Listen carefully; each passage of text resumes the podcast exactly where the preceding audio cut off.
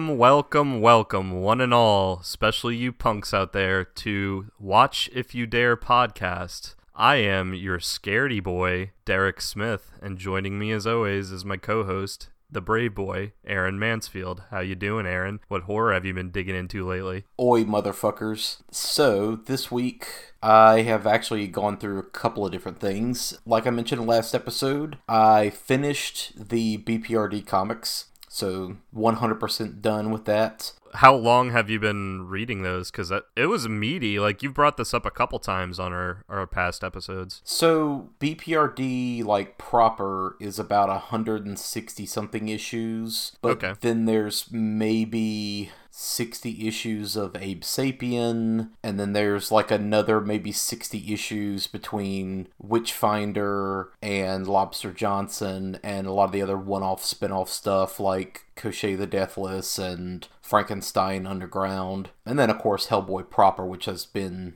finished for a while now. Overall, it was a good chunk to read through, and I kind of got to a point where I could stop with BPRD, and I was waiting for the last giant story arc to finish. So I just finished reading that, and it ends as apocalyptically appropriate as I was kind of hoping. It ends in a way that I found to be fairly satisfying for all the build up. It's not necessarily some like giant momentous kind of thing. It's very for some characters the end is kind of quiet and subdued and for other characters it literally is going out in a blaze of glory. So it just kind of depends but i, I think it's interesting where things end up but it's totally appropriate for everything that mignola and company has kind of set up this entire time so i, I very much enjoyed the finish. That's that's good because I mean, in this modern day era of, especially with like what happened with Game of Thrones, of endings seeming to not be ideal for everyone or not sticking the landing or what have you. That's good to hear. that something that lasted that long seems to have stuck the landing. Well, I think regardless of that too, just a lot of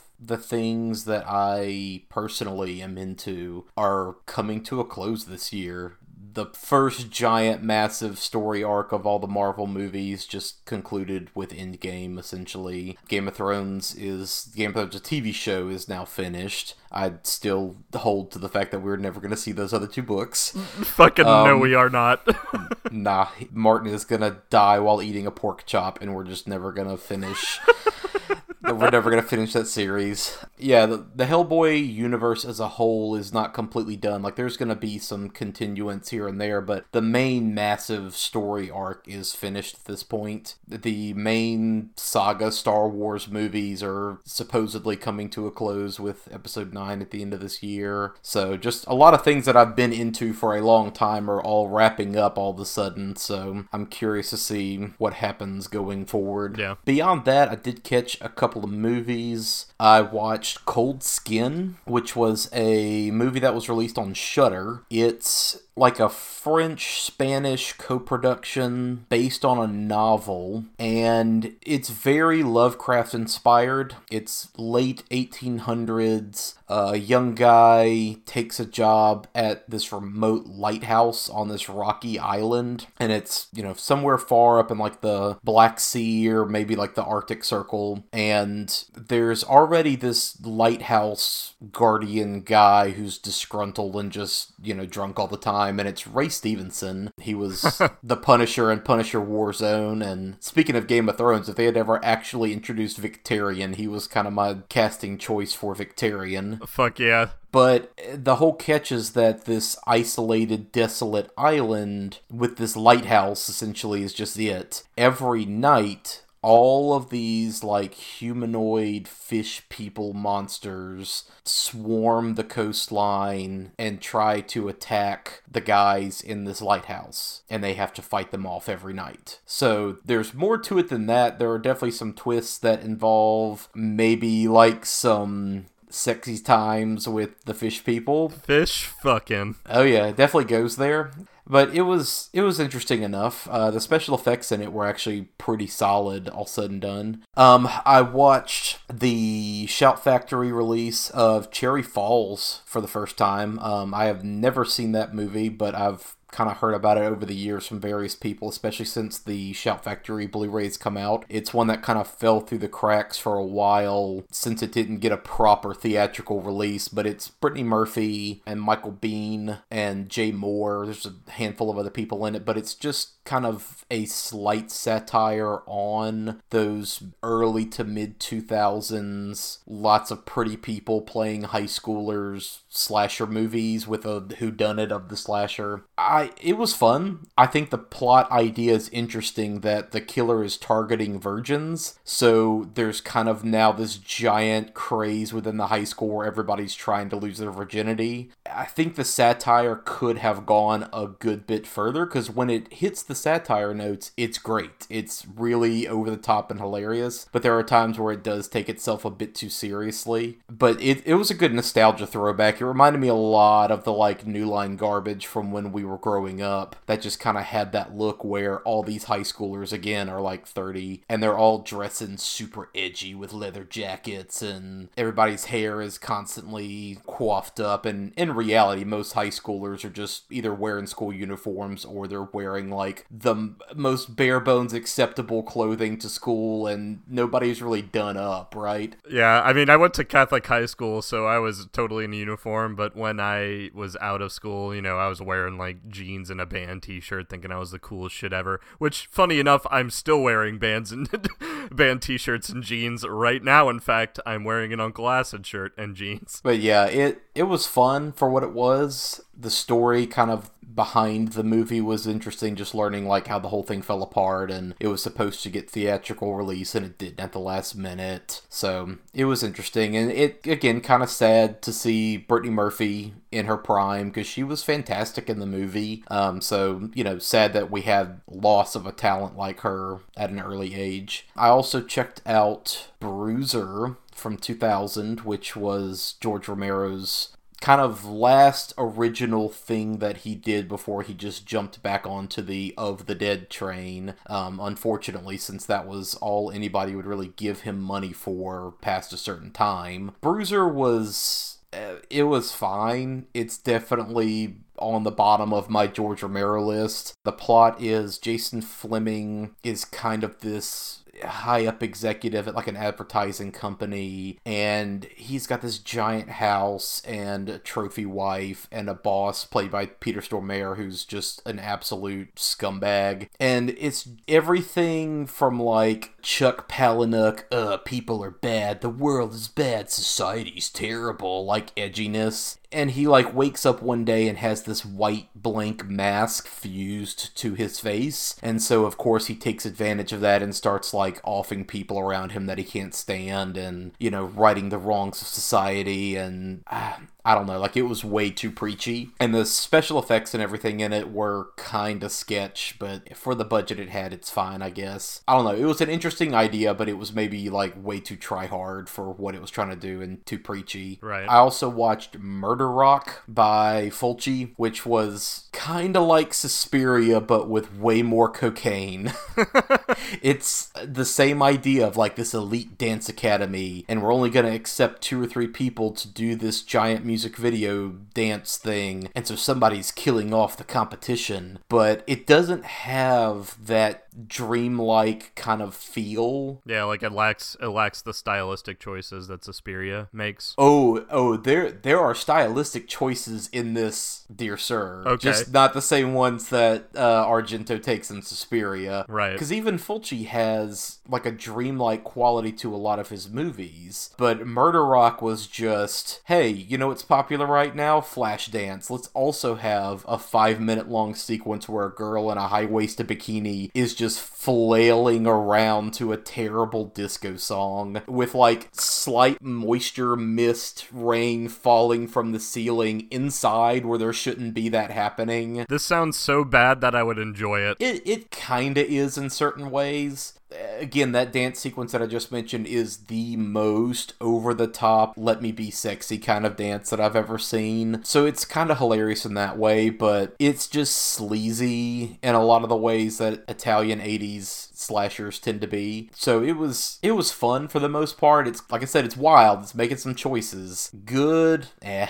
The last thing that I'll mention, because this is genuinely an amazing movie, I rewatched The Devils by Ken Russell for the first time in a long time because the last podcast on the left recently did a two part series on the Devils of Loudun, um, which was all the nuns that just kind of, quote, went into hysterics and were possessed by the evils of this kind of progressive, not pastor, not parishioner, uh, priest. You know, he generally was kind of a little more forward thinking than the Catholic Church at large during that time, and he took a wife, and essentially just this convent of nuns like ruined him, drove the whole area into hysterics. The whole town kind of literally fell apart as a result of the whole situation. The movie's great. It's it's Oliver Reed at his like sweatiest, drunkest, but fantastic. It's probably his best performance and not Miranda Richardson. Um, uh, damn it, I'll think of it in a second. The actress that plays the main nun is fantastic. Everybody in it, like from performance standpoint, is good, but it's one of those where like the production is so over the top and insane. It's very interesting visually to watch, and the story in general is very interesting. So I I very much enjoyed it, and it was the like fully uncut, everything's all together version. So I'm really hoping that one day like some group is going to get it put out, whether it's Criterion or Shout Factory or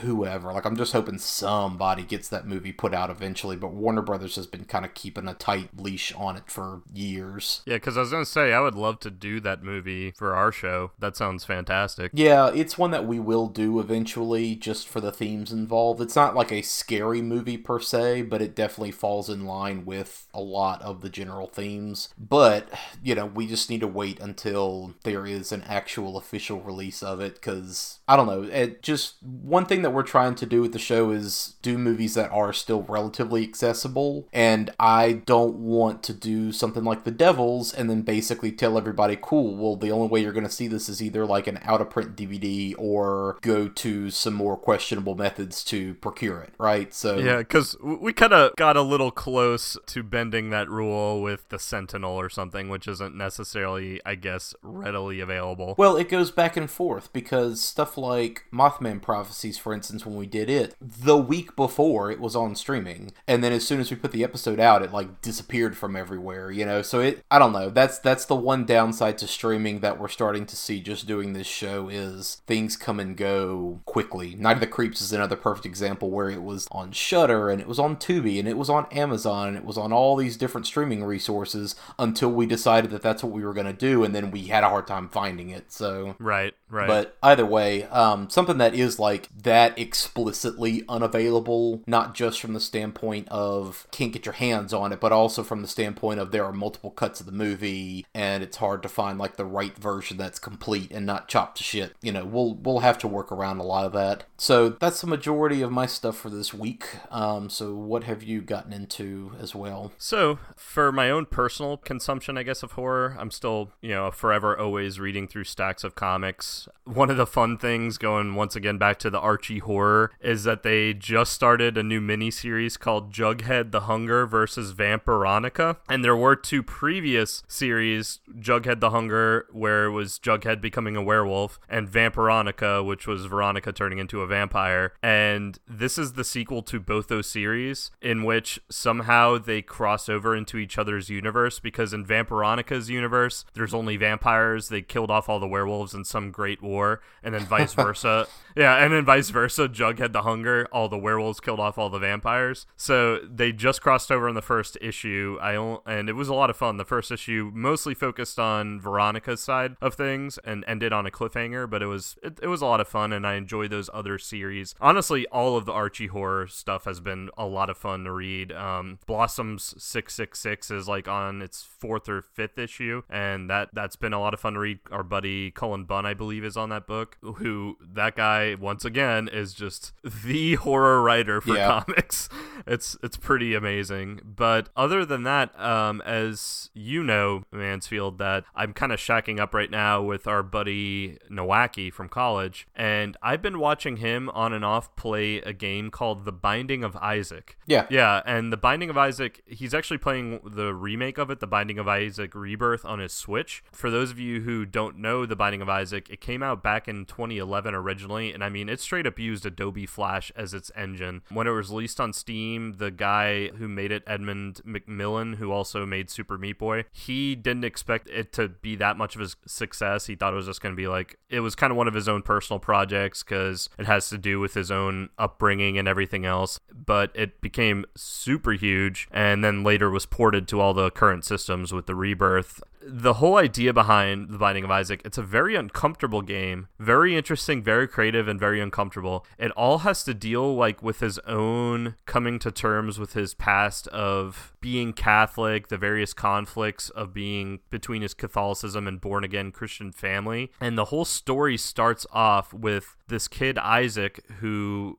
and it's kind of inspired by the same biblical story with the same name of isaac but isaac and his mother live together and his mother is super Christian and one and she likes to watch like a bunch of Christian broadcasts on TV and one day she just hears this voice from above basically telling her that her son has committed sin and she needs to kill him to basically save him and prove her own faith. And so she like goes after him and he runs into his room is hiding from her and he escapes into their basement which this is where the the game kind of becomes like very heavily interpretation of did he actually escape or is he just hiding in the closet or in the trunk waiting to be killed and these are kind of his own delusions as he's waiting for his mother to come and kill him. He escapes into the dungeon and the dungeon just so happens to be populated with all kinds of horrific monsters that are heavily based off of all kinds of concepts of specifically Catholicism but Christianity in general and it's a basically a top-down roguelite. So you make various runs and all the dungeons are procedurally generated. Yeah. So each run is different. And you unlock more characters by killing certain bosses or doing a certain accomplishments. And you're basically trying to go as far as you can to unlock like one of the many endings. And there are a lot of endings in this game. And a lot of them are pretty fucked up. But it's fascinating because some of the characters you unlock they're all based off of biblical figures. Like you start off with Isaac as the playable character. But as you unlock unlock uh, more characters. Like you can unlock Cain,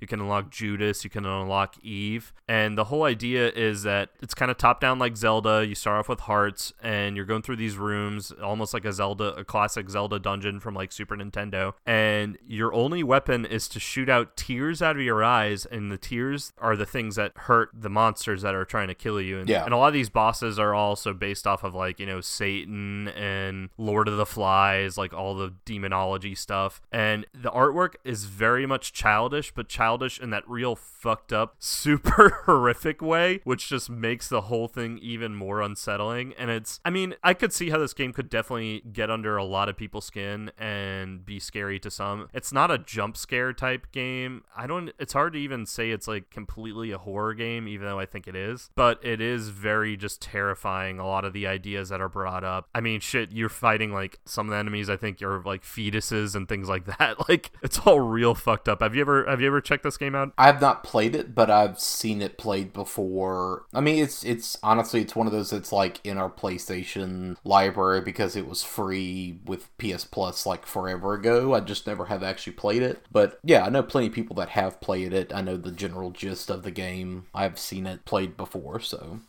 yeah. I think there's like 18 endings or maybe even more than that so it gives you incentive to continue to do runs. And the game seems legitimately challenging. Nowaki has owned it for a while now, and he's only gotten two endings. Um, he's unlocked a, quite a bit of the characters, but not all of them still. And he's been playing it on hard, and it is fucking hard. I saw him get about five or six floors down in the dungeon before getting killed, and that was like the best run I've seen him do so far. But he did say that like on normal it's a bit easier, but it seems like a very challenging game like a lot of these roguelites are. Yeah. So if this sounds kind of up your alley, even if it doesn't sound like up your alley, just Google The Binding of Isaac and look at the Google images, maybe watch some videos just to see what the art style is like because it is fascinating. It is dark, it is childish, it is just fucking creepy to look at, but in that weird cutesy way, which makes it all the more worse. And yeah, it's heavy again, it's heavy on the biblical themes. So that's mostly been the horror I've been kind of consuming, more on a sort of horror light aspect. I've actually decided to download the Magic the Gathering Arena, which is basically like online Magic the Gathering. You can play online, it's totally free. You can pay money to like get unlock more stuff, but they give you enough to where you can just play decks. You unlock like five starter decks off the through the tutorial and all that. But one of the decks I've been playing with is a, this uh, black deck that is all about like zombies and vampires. And I don't think we've either one of us has ever brought up Magic the Gathering, but I do like a lot of the card artwork. That's kind of why I've always been enticed to like. I've gone through periods where I've been more invested in Magic than I than before. I've gotten out of it and come back to it, and honestly, even more so than like the play style of the game, which I do think is fun. I honestly keep coming back for the artwork because the artwork is just fantastic. It's super gothic. It takes like traditional horror, but also does all sorts of spins on it. So, just another thing that I, I felt like bringing up because I, I do like the way that deck works. It's all about sending shit to your graveyard, but then resurrecting it through like necromancy and all that kind of stuff. So, that, I just felt like bringing that up too. Yeah. Anything else this week?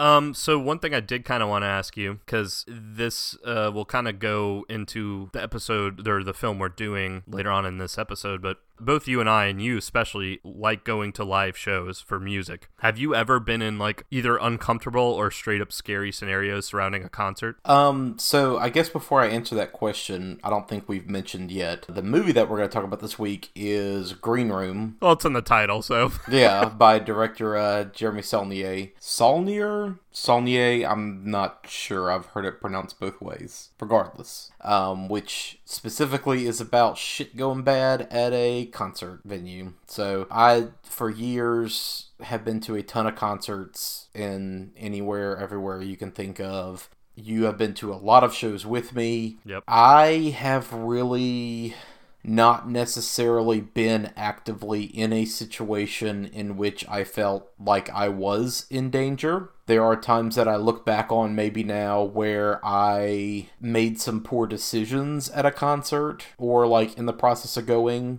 but just times like blasting a couple of hours away to a bigger city to go see a concert by myself without really telling anybody where I was going beforehand because I was still college post college and had no like immediate dependence or anything that I like had to tell. So if something had happened along the way, yeah, where's Mansfield? Oh, who knows? And then days later find out like, oh, he died in a car wreck hours away. Just situations like that where I could have been smarter. But that said, uh, you know, one thing that I think for both of us is kind of interesting and slightly scary on just like a do you want this to cause anxiety? How much do you want to focus on it kind of level? I remember feeling really weird a few years ago when we found out that that Eagles of Death Metal concert in Paris yeah had like legitimately been attacked by terrorists. I think their guy who sold their merch even got killed. Yeah. Something crazy, like someone really close to them. Yeah.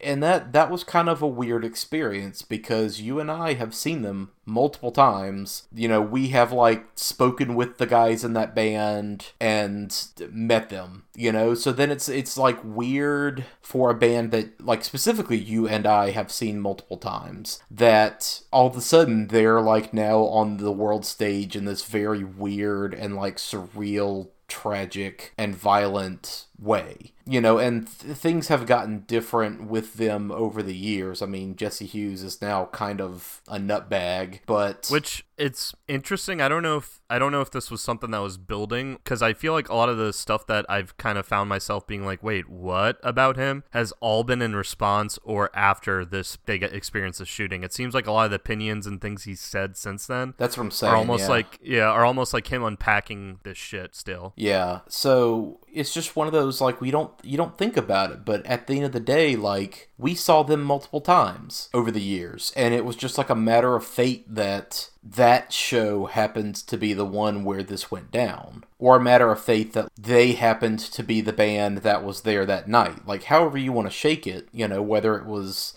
you know who was there when when it was happening like it all kind of came together at that specific time and place and that could have been any of the concerts that we were at. And it's the same thing with the shooting that was at the um, Las Vegas festival recently, yeah. and any of these other situations where like public gatherings have been targeted by you know individuals who have issues, or any other number of just generally hateful agendas it's just kind of one of those weird things to think about as far as time and place goes that that could happen and how much anxiety and stress do you like really want to put on that at all times? Because eventually if you let that fear consume you you're just never going to leave your house. And at other times you you know maybe need to take a step back and realize that what you're doing is not the most safe thing in the world you know, I think that if you're asking me, like, to circle back around to the original question that you asked, you know, I think the situation where I was maybe in the most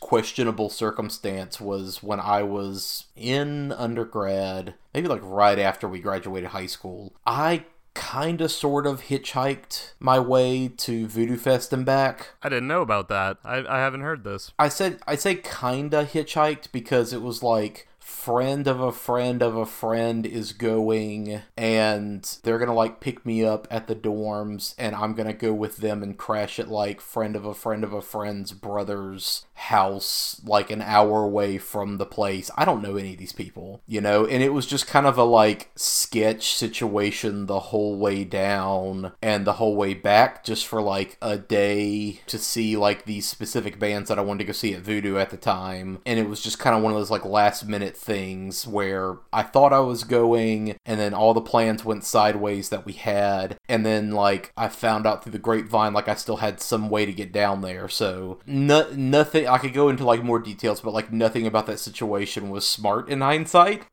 and lots of things could have gone wrong in an instant. But you know, luckily everything worked out, and I look back at it older, wiser now, and I'm just like, oh yeah, I really was dumb for putting myself in that situation. So yeah, I mean this this movie specifically deals with one of those specific instances where things do go bad. And I think that's why, you know, you and I were talking about this before, but this is a perfect example of an episode where the movie is by far more affecting, like, to me than it is to you. Yeah. Because this doesn't necessarily, like, hit on your fears and anxieties in the same way that it does me. You know, but this is definitely, like, one that I, I had an intense time with when I first saw it. Yeah, and we'll bring that back up once Yeah. we start actually analyzing the movie. So what's, what's your example of this? Uh, I there's a couple that come to mind, kind of more along the lines of either going to a show by yourself or going with maybe just one other friend. Maybe that friend you're with is not the best influence, and they might be a little sketchy. We've all had our sketchy friends in high school and stuff. But I used to go to a venue out in Metairie, uh, Metairie, Louisiana. I have no idea if it's still open. I even forget the name of it, but it was a smaller punk venue, and a lot of punk and ska bands, like even ones that are sort of well known. Uh, like I think even like Big D and the Kids Table played there one time, but they would go and play there, and it's like kind of one of those venues where like stage is literally like one step up foot, like like it's not even really Yeah. a stage. It's just kind of like you could easily like just punch the singer if you wanted to, because you're just right up there. It's like just one giant room.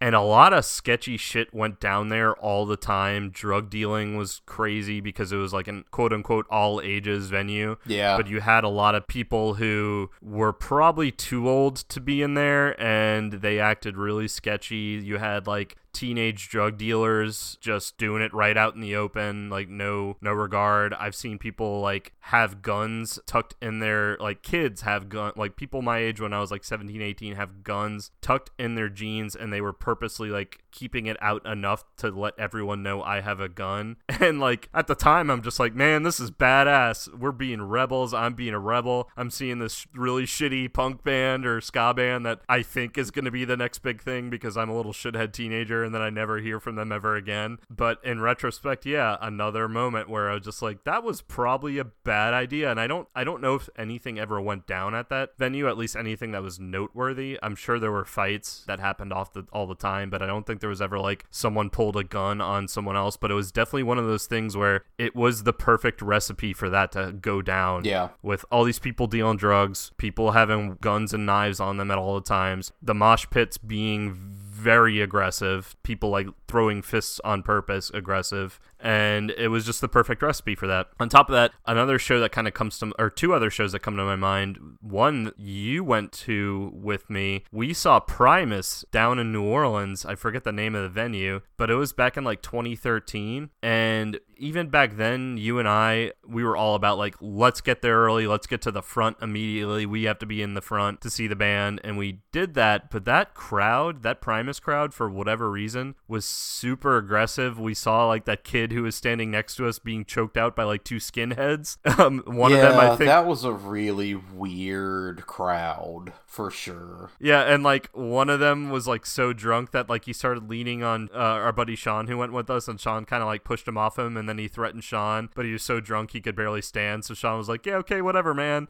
And yeah, that was like the weirdest. Like I don't know if it was the venue or just the time, or I get that Primus did the South Park theme song, but like I don't know, that was just like a really weird crowd, all said and done. it was like the worst parts of Redneck. yeah, like really was and it's weird because i've seen primus like two or three times since then and all the other crowds have been totally fine yeah. super respectful barely a mosh pit if there is a mosh pit everyone's safe and cool about it i don't know what it was with that fucking primus show Yeah, there's something about like I don't know, like certain bands there's like a weirdness to the crowd that forms around them sometimes. But I know like I've been to plenty of heavy sludge and stoner metal kind of shows and those are like the most delightful group of like long-haired 30-year-olds who are all hanging out after their day jobs just enjoying a concert, you know? yeah again if there ever is a mosh pit it's very rare and it's super low key otherwise everyone's like every time we've gone to like one of those like stoner metal sludge metal concerts they're all just kind of standing around nodding their heads to the music and we're all just kind of shutting the fuck up and listening to it Yeah. However, my second story is a contradiction of that. What's the name of that venue in New Orleans? It's super small and it's kind of like in a rundown area. Do you know what I'm talking about? Because I know you've gone and seen a couple shows there too. Siberia? Siberia, that's Okay. it. So one time, again, Sean and I, and I think a few others, we went and saw Red Fang in Siberia, and it was a super intimate show because uh, Siberia is kind of also one of those venues where stage is barely a foot off the ground. Yeah, I was I was with y'all for this one, I think. Yeah, and again, granted, the, this crowd was nowhere near as aggressive as that Primus crowd, but there were took us by surprise because we had been to a lot of concerts, again, stoner metal concerts, just like Red Fang, where crowds totally fine. This crowd was a little bit more aggressive, but there was one kid in specific who rushed the sa- stage twice because the first time he ran up there and grabbed the microphone from the singer and started singing, and the the singer just kind of stood back um, and continued playing guitar and just kind of shook his head. The second time the kid tried to do this, the singer straight up fucking checked him off the stage. The dude crashes into even some of their equipment, and we were kind of up in front, so we kind of helped drag this kid off the stage and push him all the way to the back. And thankfully, it never happened again since then. But you could tell that the people in Red Fang were pretty frustrated for the rest of that show. Yeah, and I mean that's it's scary. Like that's a scary situation if you're on the stage for that to happen because I mean fuck, like I'm not a Pantera head, but I mean that's how Dimebag died. Yeah. You know, it was just insane shit like that that just happens all of a sudden. And this was like a little scrawny white kid, but that doesn't mean he something dangerous could happen Yeah. with him doing that. That doesn't mean that he doesn't have like a knife or he doesn't have like a gun in his hand and like is looking for some fucking infamy like a fuckhead, you know? Yeah, he was super like he ruined the concert in a lot of ways for me specifically. I felt angry for Red Fang when it happened, and I remember after the show we went outside and we talked with the singer for a little bit and we said, "Hey, look man, we're really thankful you came to New Orleans, especially to a low-key place like this. We're sorry this happened. We would love to have you back." And he's just like, "Yeah, thanks guys. Like it sucks, but we will be back." And we're like, "Cool." Yeah. So let's take a moment to uh, pause before we actually start talking about the movie proper. Um, we are gonna do something a little bit different this week for the first time. We have found a new service called Podcoin that we want to kind of run through real quick. Yeah, and I want to give a shout out specifically. There have been a couple podcasts on Twitter I've reached out to or reach out to us, and Podcoin has come up a few times, and I was very skeptical of it. I actually winded up talking specifically with Feminists Without Mystique podcast at FWM Podcast on Twitter, and they uh, took the time to like answer a couple of my questions and gave me a great response, and they were the ones who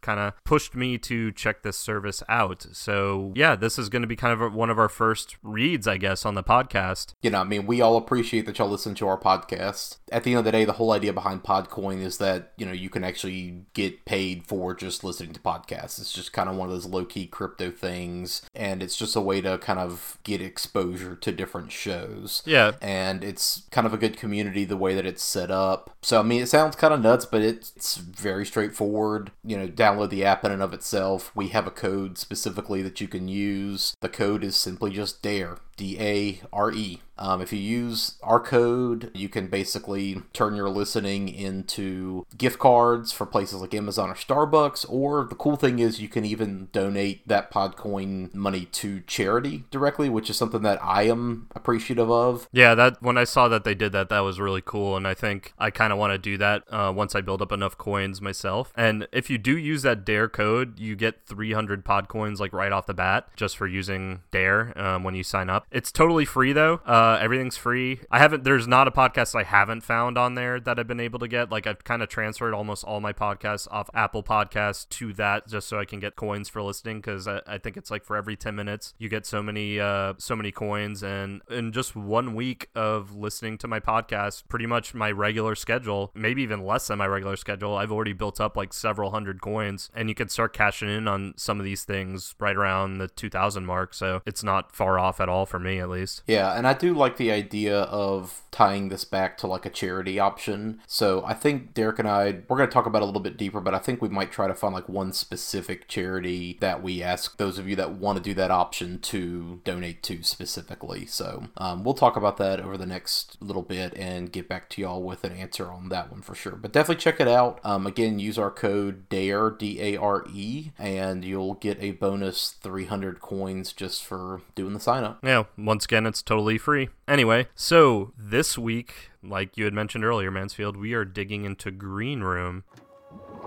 All right. I can get you guys a solid gig. Matinee tomorrow, doors at 1, you guys are on at 3.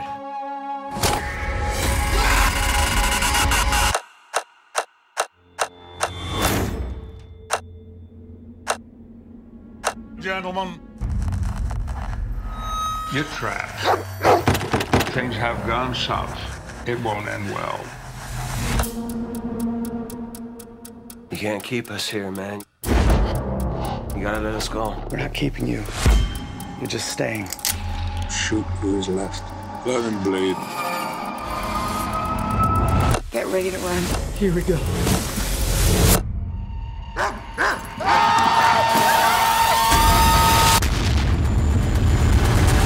Careful now.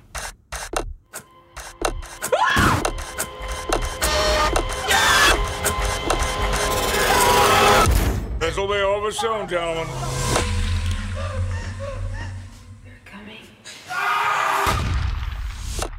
Yep, and that is from technically 2016, but anywhere that you look will say 2015. It hit the festival circuit in 2015 and didn't get like a theatrical release until then, or until the following year. This was directed by Jeremy Saulnier, who did Murder Party, which I'm a big fan of. That movie is hilarious. He also did Blue Ruin, which is fantastic, and that was the first movie that like introduced me to him as a director. He also did recently Hold the Dark for Netflix and he was kind of one of the main producers and showrunners for this last season of True Detective, which y'all have heard me talk about, and he directed the first two episodes of it. So he's definitely one of those guys that I will watch anything he puts out. I just I like his style, I like his voice. This movie specifically is his third movie in what he jokingly refers to as his inept protagonist trilogy um, of just people not knowing what they're doing in a bad situation trying to make the best of it. Inept protagonist. I didn't know that. That is such a perfect way to describe a lot of the characters in this movie. Oh yeah. Well so murder party is about this just kind of rando nerdy guy who finds a flyer to a murder party on halloween and he goes and turns out no it's like this group of shitty art students that are legitimately like gonna murder somebody to like influence their art, and it's just this idiot trying to get out of the situation. Off topic for one second, I love that trope of I'm a serial killer, but it's all about the artwork, or I'm gonna do mass murder, but it's all about the artwork. Uh, so many Batman and Daredevil villains, I feel like, are do that, and every time it pops up in comics, I, I just love it for some reason. It's just one of those villain tropes that I just always find funny and fascinating. I mean, even then, like anybody who's been to like any kind of college where they had an art program, you knew students that were like the people in Murder Party that you just want to like slap every time you're around them. Blue Ruin as well is kind of the same idea. It's a guy who is trying to get revenge um, on the person who murdered his father years prior and just the way that he's going about it every move that he makes is bad and he constantly makes mistakes and just fucks up the entire way because he has no idea what he's doing. It's not just as easy as it is in movies right? So this is kind of the same way. Like when you're in a situation like the characters in green room find themselves in you know what do you do to get out? In a lot of cases you don't know and you just end up like stuck. That's kind of the whole idea behind this movie. He had done a short film for a festival kind of challenge a few years prior that was set in a green room and that bug just kind of stuck in his head and he wanted to do a full-length feature thriller that was set in a green room specifically so this is kind of his stab at it I read that the initial idea, or at least the short film for that festival, was more of a supernatural horror movie. Yeah. And this is a lot more realistic than that, but he just wanted something to do with a green room, literally a green room in a movie. and he chose to make this movie when he did because you know he kind of figured all right nobody's going to let me make this movie the way i want to with the level of violence that i want with the themes that i want and like essentially let me get away with it you know and like give me a budget to work with if i don't like take the opportunity to do it now write off some success from blue ruin um, you know so he just went ahead and like took the leap to go ahead and do this at that point in his career when he felt like he still could. Otherwise the uh, general idea of the movie is a band takes a gig at a very sketchy skinhead venue and they see something that they shouldn't have seen and then things go bad from there Yeah. So b- before we dig into the spoilers, real quick, uh, for people who are more susceptible to horror, like I am, just a couple things right up front. This movie deals with a lot of very uncomfortable themes. Not only is it just like direct violence that is sometimes a little hard to watch, it also deals with feelings of being trapped in a situation where it seems like there's no escape. It also deals with neo Nazis, uh, skinheads, and the timing that of this movie also sort of makes it even scarier than it might have been when it was first released. I think it, it the movie is very prescient considering when it came out to where we are right now. And one thing that I will say, like let's just go ahead and talk about it real quick. So, one thing that like I had kind of heard about before even seeing this movie was the fact that up in the Pacific Northwest there has been like a massive rise in neo-Nazi culture and skinhead culture and white nationalist culture. I was going to ask you about that because I had no idea about that until I watched this movie. I always assumed that area of the country was just like, yeah, none of that shit happens there. Yeah, so, you know, I am probably like on a few lists now, but I did a little bit of research on this yesterday just to get a little bit more of like a specific perspective on like the history of what is happening up there. My name is right there with you, buddy, because I did the same exact thing. So, in general, this is one of those things that like you and I growing up in the South, we know racism is a thing. It's always been a thing. It's always been a part of this country, unfortunately. It's always been a part of like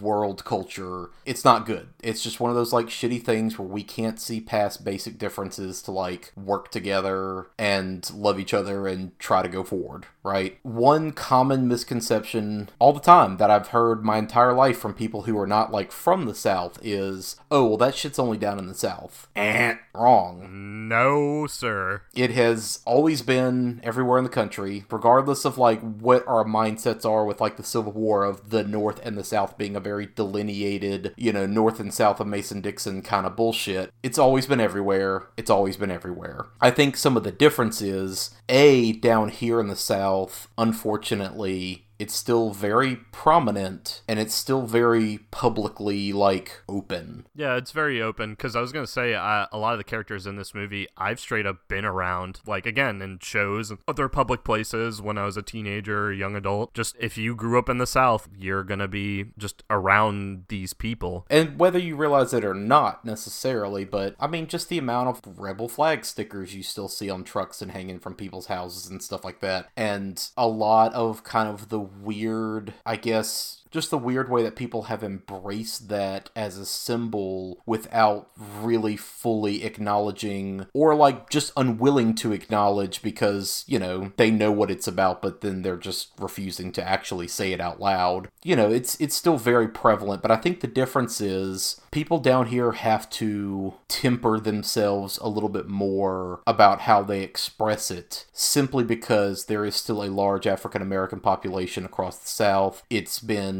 further diversifying over the years with a lot of Hispanic uh, immigration coming in to like the entirety of the South. Um, there's always been a large Asian community across the Gulf South, specifically post Vietnam. And I mean, there's just been immigrants to the entire country in general since always, you know. So the South is a lot more diverse in certain ways, especially in larger city areas. But I think the difference is because that culture of racism is so ingrained in Southern history, it's kind of a given, unfortunately. And people are basically like able to express that hatred in ways that don't seem as icky to the outside, where they're kind of already expecting that behavior. But of course, when you hear about stuff like that in, oh, let's say, you know, the Pacific Northwest, it seems out of place. But looking at some history yesterday, you know, you find out a place like Eugene, for instance, which we think of Eugene, Oregon today as like super hippy dippy liberal. You know, Eugene was one of the centers of really heavy active chapters of KKK in the 1920s. Not like 1700s, not like this, it wasn't like distant fucking history. This was 1920s, like not even 100 years ago. You know, the KKK was massively active in that area, and there were several prominent people in the like history of that area who were involved with all kinds of racist groups and have had their names like scrubbed off of buildings and stuff since then. But, you know, I think a lot of the difference is you look at a place like Oregon where it is predominantly white. And there's just a lot more hiding that can happen, I guess. And you have the people who are very public about it, but then you have like a lot of the everyday people who, you know, you wouldn't necessarily know. Like all the skinheads in this movie, when they're wearing like all their paraphernalia at this venue, yeah, okay, they obviously like stand out as a skinhead, but if they were just wearing regular clothes, you wouldn't necessarily know. Heather and I were kind of talking about it last night, but I mean, it's just kind of one of those weird things that has been kind of building up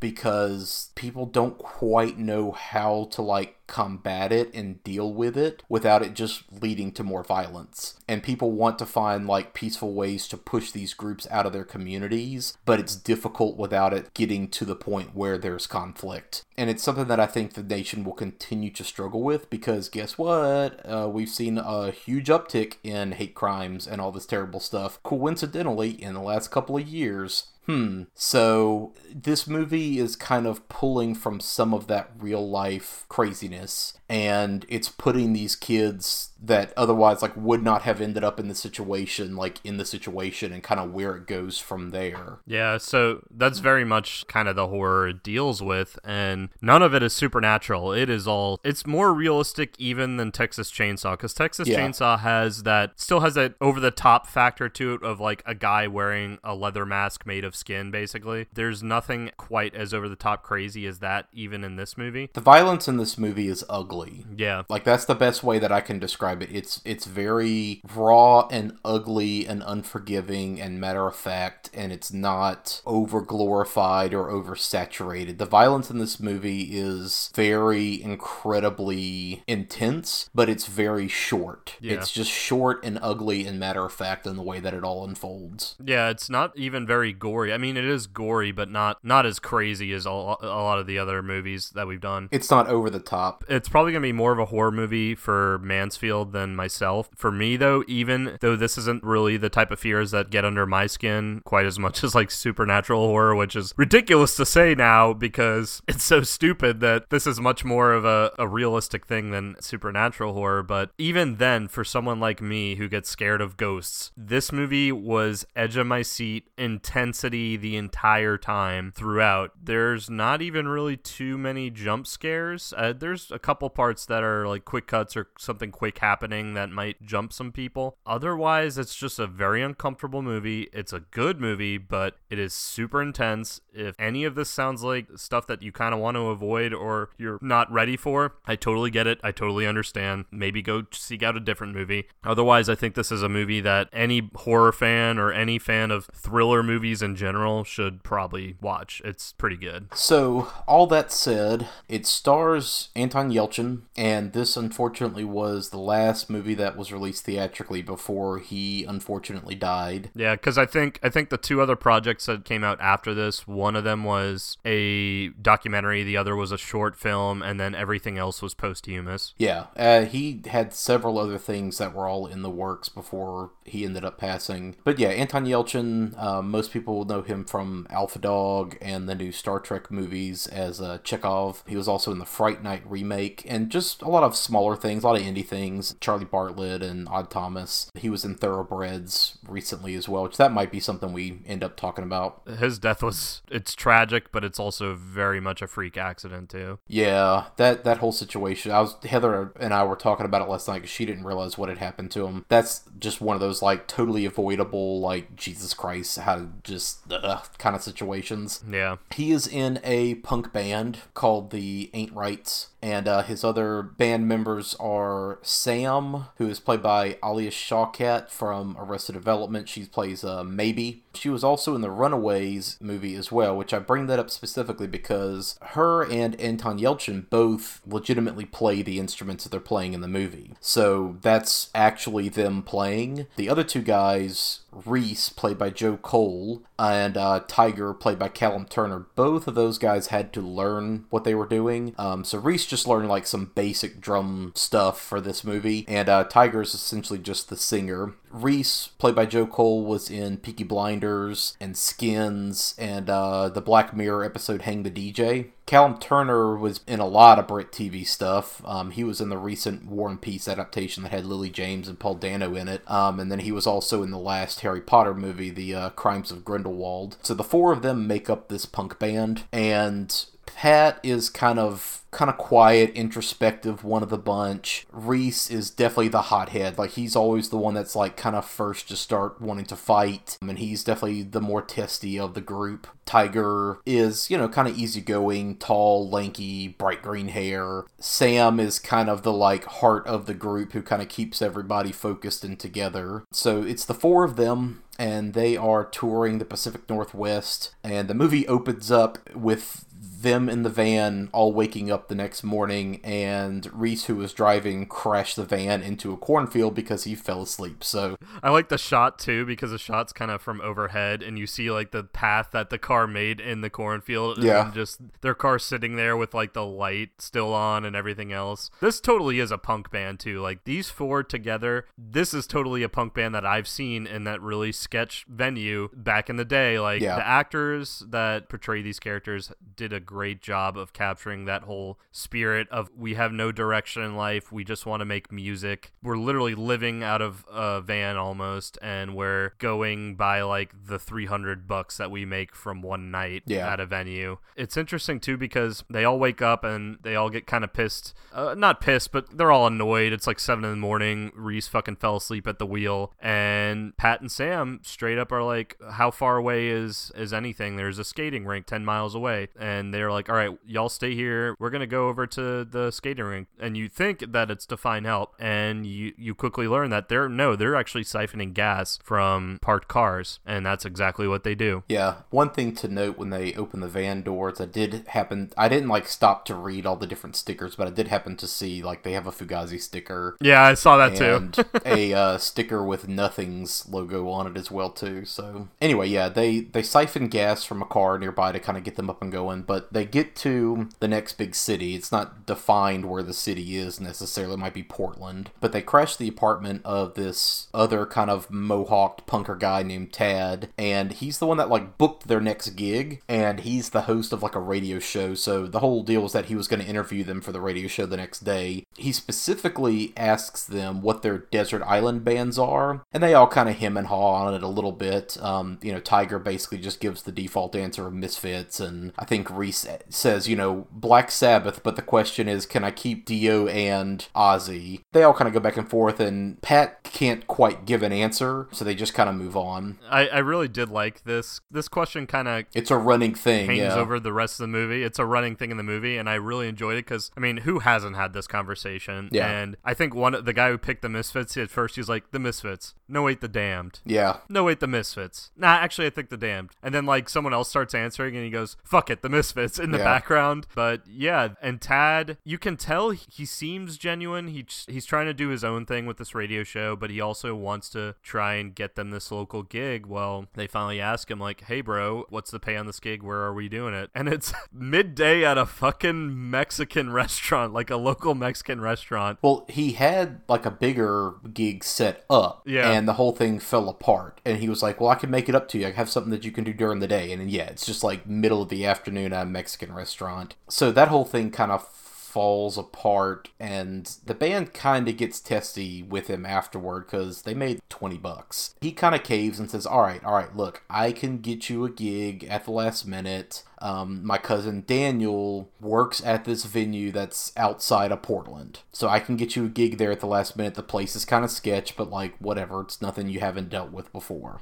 They go to the venue that night and they kind of immediately start to catch the sketchy vibe of the place as they arrive because it's out in the middle of the woods. They were kind of warned ahead of time like there's going to be like some skinhead element there, which that's prominent in a lot of punk venues, unfortunately. But you know, they were kind of warned ahead of time. They're like, whatever, we've dealt with that before. So when they get there, it's a lot more intense than just that. Yeah. Well, and I want to say too the way this building is, like the way it looks on the outside and the dirt lot out front and everything. This looks like one of those venues that was even in Hattiesburg that's kind of a little more out of the way, not necessarily in the middle of nowhere, but kind of secluded and It just looks like a cinder block, yeah. yeah, and not that there's any venues in Hattiesburg that are like pro-Nazi, but just the look of it kind of reminded me of that. Yeah, it just looks like a rundown cinder block kind of building with just one light up sign on the outside. It's very nondescript and just kind of shabby. Yeah, and if you if you go to a lot of shows like we have in the past, especially if you dig punk, you've probably seen a venue that looks like this.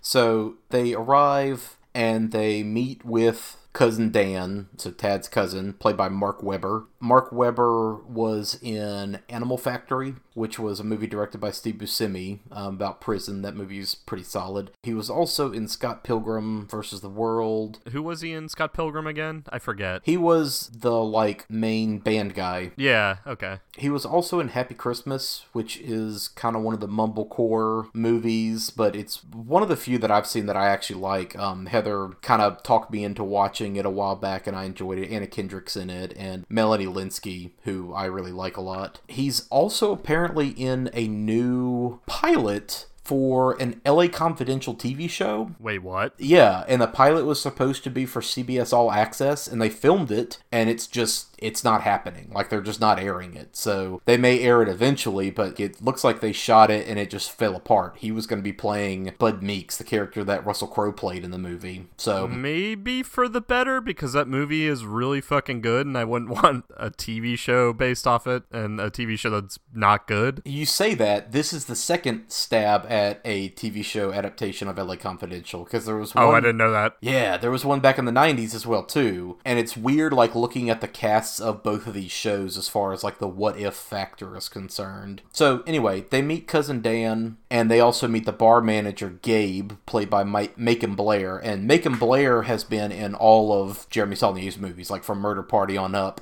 he's fantastic. He's a very natural actor, and he directed a movie called I Don't Feel at Home in This World Anymore that also starred Melanie Lynskey, that I mentioned a second ago, and Elijah Wood. So I really like Macon Blair a lot, and he's one of those people that I want to continue to see in more mainstream stuff. He was honestly uh, possibly my favorite character in this movie. Yeah, he's interesting for sure. But yeah, they get to this bar, and there's like immediately lots of neo-Nazi symbols and graffiti and paraphernalia everywhere. So it's a lot more intense than what they were kind of led on to believe. One of the things I did think like was also effective to get a get the point across that this place is sketch as fuck is as they're walking in and like Daniel and Gabe are leading them in. At first he's like who sent you? Was it Tad? And he's like being like Daniel is being like kind of aggressive. He even makes a comment like when they're getting out of their van, like y'all look like you're already lit, and he kind of seems annoyed by it and then he start listing off all these things for them to do and not to do. And it's very much just don't do this do this. Kind of almost threatening in a little bit of a way like yeah. Don't go against these rules because you could get hurt. And so yeah there's no build up to it. Like they're like you know this place is sketchy as fuck right off the bat and so does the band. One of them even jokingly calls the bar a u-boat which kind of cracked me up once they kind of get in, you know, they, they load their stuff and they get into the green room. While they're in the green room, Pat gets the bright idea to kind of take the piss out of the crowd a little bit. And so we then cut to them going on stage, starting their set, and the song that they choose to play is your favorite band ever, the Dead Kennedys, and their classic Nazi punks fuck off.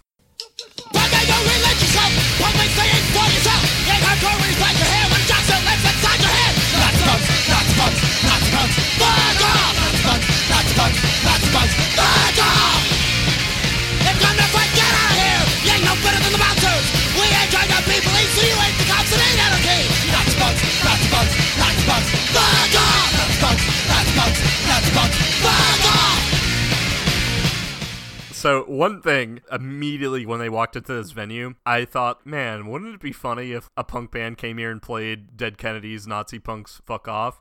I did not read the synopsis or anything before I sat down to watch this movie. Caught me by surprise when this happened. I was pretty happy when it happened. I was just like, they read my fucking mind. I, I do have to say, as far as punk bands go, Dead Kennedys are probably in my top 10 favorite bands of all time. I liked the scene a lot. Yeah, and they play that song, and the crowd immediately like starts kind of getting hostile toward them, throwing shit at them. And there's people like throwing shit at them and spitting and everything. And you know they kind of say like, "Yeah, thanks, that was a cover."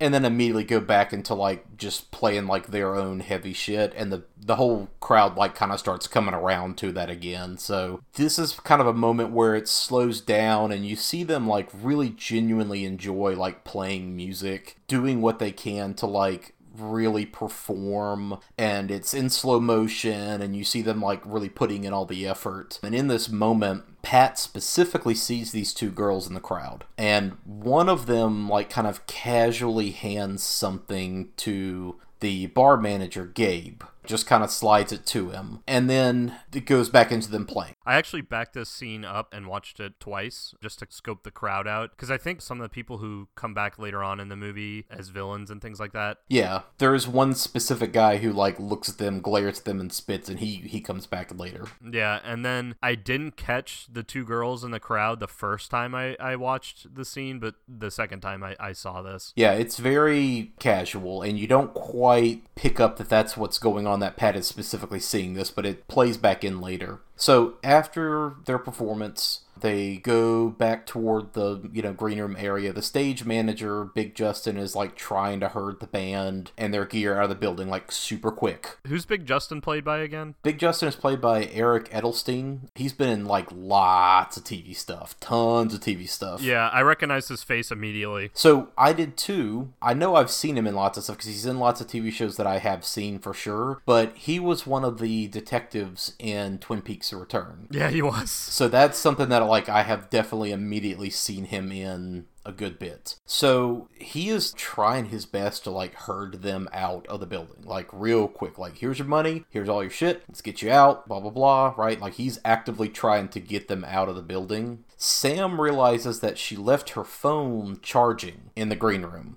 So in all this like rush back and forth, Pat basically says like I got it, I got it. He turns around, ducks back into the green room to go get her phone. And as soon as he turns around, it's kind of like, yeah, guys, I'm sorry. He turns around, he finds a really horrific scene where the other band, uh, I think they were called Cow Crusher or Cow Kicker or something like that, they are all kind of hanging out, and there is a dead girl on the floor. And it's one of the two girls that we saw in the middle of the crowd earlier. And immediately he's like, uh, oh shit, oh shit, oh shit. And everything goes to hell. Yeah, and isn't the, the knife sticking out of her head still? Uh, yeah. And the girl Amber, she's kind of crying and she's kind of like cry whispering to him like, "Please help me, call the police." Yeah. And then just everything goes to shit. So before we kind of like deal with this, I just wanted to unpack this a little bit. I felt the scene. It reminded me of my times back in that really sketchy venue of like how the smallest little domino could have fallen and caused the whole thing to collapse and like a shitstorm to happen. Yeah. Talk about such a small little thing that happens to people on a daily basis. Like, I forgot my phone, it's still on the charger. Let me go back and get it. And you go back and get it, and oopsie daisy, you wander onto a crime scene. Yeah, wrong place, wrong time. It's just like the ritual that we talked about, you know, several weeks back. Same kind of thing. They walked into the liquor store, and it just happened to be like right when it was getting robbed. But for some reason, this felt even more likely than than that did. Even Yeah. though you're probably gonna way more be in a liquor store than a venue like this out in the middle of woods outside of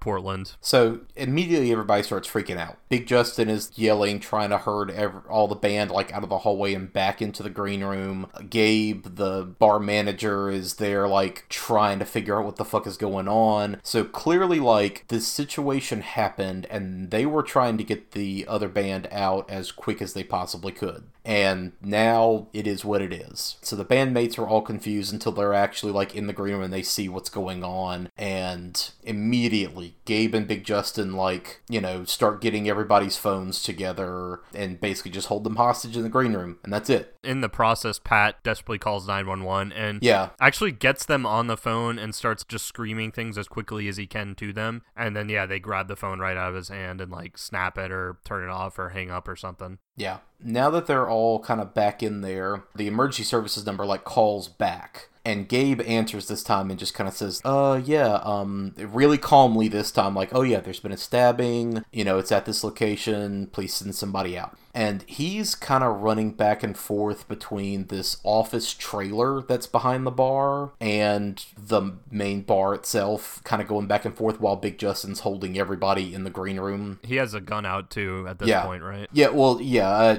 Gabe like goes and gets a gun and gives it to him and comes back and is like, "Here, hold everybody here." The other band, they're all there. They're still kind of in like really heavy aggressive mode, hanging out. But you know, at one point, Sam questions like whether the girl's like even really dead because she doesn't see any blood. And Worm, the main skinhead musician that like killed the girl, he walks over calmly, grabs the knife that's in her head, and literally drags her body across the floor a few feet with the knife still embedded in her skull. And it finally like comes loose and starts spilling blood over the carpet. He just kind of says, "Yeah, there. Now there's blood. Do you believe that she's dead?" Doesn't her body like twitch a little too, which is just even more unsettling? It it might have. I didn't necessarily notice it, but Yeah. the band knows that they're like in deep shit now. And this other band, like they clearly don't give a fuck about what they did. This was not like an accident. This was done on purpose, you know, out of anger. Uh, something I wanted to ask you because I don't think this was ever explicitly stated, but are they the house band for this venue? I don't get the impression that, that they were the house band, but there's a line later where somebody says we need to find the new house band. Yeah, So that it could be the case. I don't think it's 100% clear. So Gabe again has been kind of going back and forth to this office trailer. You finally like go in in with him and you see the inside and it's a very like straightforward office environment. Uh, it's very buttoned down. There's like a guy i think his name's mark but he's like the accountant for this whole outfit. And gabe just tells him like yo i need to like check out $600 and he's like well you already checked out this money to like pay this other band. Like what are you checking out $600 for? He's like we have a situation. I'm fucking dealing with it. You know just give me $600 and we gotta find two like hardcore like he calls them like true believers to like cover for this situation. So they basically like get these other two kind of up and coming skinhead kids that want to like earn their keep a little bit. He pays them to basically stab each other and wait for the police to get there. So they get some like shitty knife and he kind of just gives like a few light stabs in the middle of the torso where it's not going to like hit anything crucial and then just kind of makes them stand there and wait as the cops pull up and gives them the whole story of oh yeah these two kids got in a fight and stabbed each other nothing big is going on besides that Clearly, they either planned for something like this or they've done it before in the past because Totally. he even makes a comment good, you didn't stab deep enough for this to count as like a certain felony. At the worst, you might get some time on the inside. If that's the case, Yeah. we'll pay you more. the knife is like below a certain length, so it's not going to be a felony. Give us the money, we'll hang on to the money. If anything happens, we'll take care of you. Like it's it's clearly this is stuff that they've done before. They know the legal side of things. They know exactly what they're going to get in trouble for. They know exactly how to get out of it. It shows the scary level of organization that this group has. That they know the ins and outs of the criminal justice system and law enforcement like so deeply because they're either involved in all that stuff on the back end or they've been in the situations before and know how to get out of them. But the fact that they have this level of organization for when things like this happens shows that like this shit happens regularly. Regularly enough that they know how to deal with it.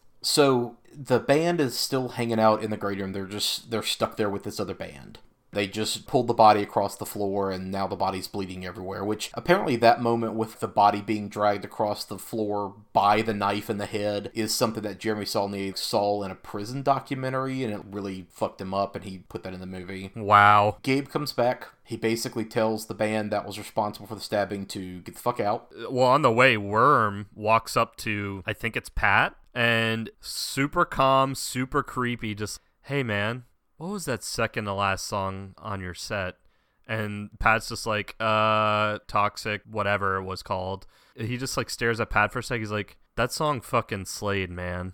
And then just walks away, and it's just so fucking bone Well, chilling. no, it's even worse than that because he was like, "Yeah, man, that song was really fucking heavy. I just want you to know that's the song that I did her to." Yeah, that's and right. just like, "Fuck." yeah. Anyway, this other band leaves. And they keep Amber in with the Ain't It Rights. Yeah, and Amber again, just to be clear, is the other girl. We you know we mentioned that there were two girls earlier that Pat saw. She's the other girl. She's the friend of the girl that's dead now. Um, and I guess to back up, Amber is played by Imogen Poots, um, which she was in 28 Weeks Later. She was also in the Fright Night remake with Anton Yelchin. She was in Terrence Malick's last movie, Knight of Cups. She's also going to be in the upcoming Y: The Last Man adaptation. So they're doing a TV show with that. But she is there with the band. Yeah. And as soon as this other band leaves, they all kind of start vocally talking about, yeah, what if we just like try to fight our way out? Fuck this Big Justin guy. We can push our way out. We can do this. We can get out of there. And Big Justin's like trying to tell them, like, look, sit the fuck down. Shut up. I have a gun. None of y'all are going anywhere. Y'all y'all will be okay if you just sit down and shut the fuck up. I will straight up shoot you in the face if you try and do this. Yeah. And in the meantime too, uh there are like hints of someone else on the way. Like Gabe says, "Yeah, he's on the way. He's he's aware I've called him." Yeah. And we're about to find out who they're talking about. Yeah. So, like I mentioned a second ago, the police show up, and the two young idiots that they like, you know, are paying to do the fake stabbing to cover for the actual murder, they get put in cuffs and they're being hauled away. And as that's happening, the bar owner, who is like the main kind of leader figurehead of this whole skinhead group named Darcy, he shows up to like deal with the police you know, he shows up and kind of gives them the whole like, oh yeah, I'm the owner and blah blah blah, and this happened, and we're gonna figure out what's going on here. Yes, we'll work with you. And this was like the biggest piece of casting that was just like a what the fuck out of nowhere thing when I remember it happening. Yeah. But Darcy is played by none other than fucking Patrick Stewart. Professor X himself. So yeah, Jean Luc Picard, star of like basically everything. So this is like a very interesting turn for him. Yeah. So I wanted to ask you, was he? Uh, he's had to have played other villainous roles, right? Because he's been around forever. I'm sure he has played villains before, but I cannot think of any, and this is by far the most insidious villain he's ever played. Yeah. The casting director must have been based out of the UK, or maybe they were using like a US and UK casting group because Joe Cole that plays Reese, Callum Turner that plays Tiger, and Imogen Poots are all also UK. So four of the main actors in the movie are all from the UK. So there must have been like some casting over there. And they fucking nail that American punk accent Yeah. of like Northeast American punk. Yeah, Patrick Stewart's accent kind of comes and goes a little bit, but Patrick Stewart's as- accent is also like so definable to begin with. Like it's kind of hard to shake his voice. Acting wise, he's fantastic. But yeah, I remember reading something about when he got the script, he finished it and he was so like shook up by the script that he immediately just turned off all the lights in the house, locked the doors, and went to fucking bed with his wife for the night. And then like got up the next day and was like, yeah, like I'll do this role because that's the most terrifying thing I've ever read. Yeah. So yeah, Yeah. Patrick Stewart is the leader of this neo-Nazi group. Anyway, Gabe and Darcy, they kind of discuss their options while they're searching the van that the band came in. And they basically just agree, like, look, we gotta eliminate the witnesses at this point. Like, we trust the band that committed the murder to not necessarily say anything, which even then, like, Patrick Stewart kind of says, well, you know, if they continue that dope that they like, you know, maybe that won't end up so well. And he kind of alludes to, like, maybe we'll just off them as well. But, you know, they agree that they need to get rid of the band. Like, there's just no way around it. And while they're searching the van, they find the gas can and the siphon hose. And they're like, okay, cool. That's how we do it. We just frame it up like they were trespassing on the main, like, house property that's further off in the woods. And they were trying to siphon gas. And you know what? We have a sign that says there are dogs and we're within our rights. And you know what? We'll just stage the whole thing to look like it was a trespassing incident. Yeah, and I know that like you had mentioned Gabe and Darcy agreed on this.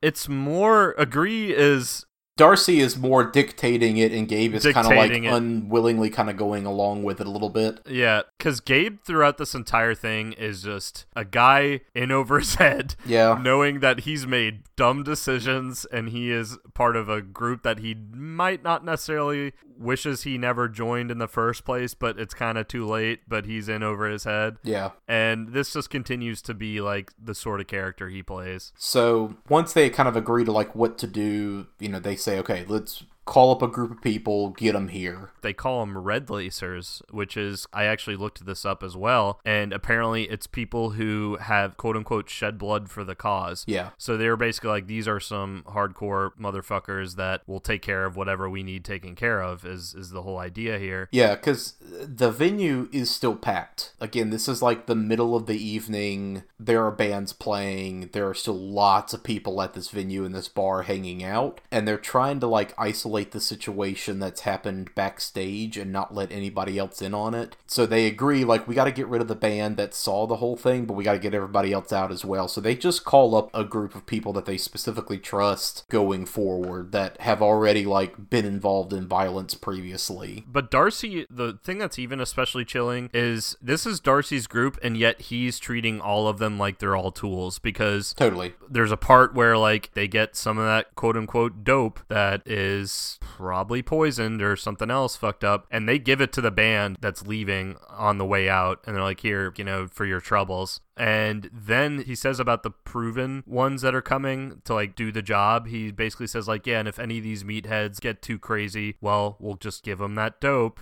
but the way Darcy says it is super racist and obviously like we're going to basically pin this on a different group of people that this dope is coming from rather than us.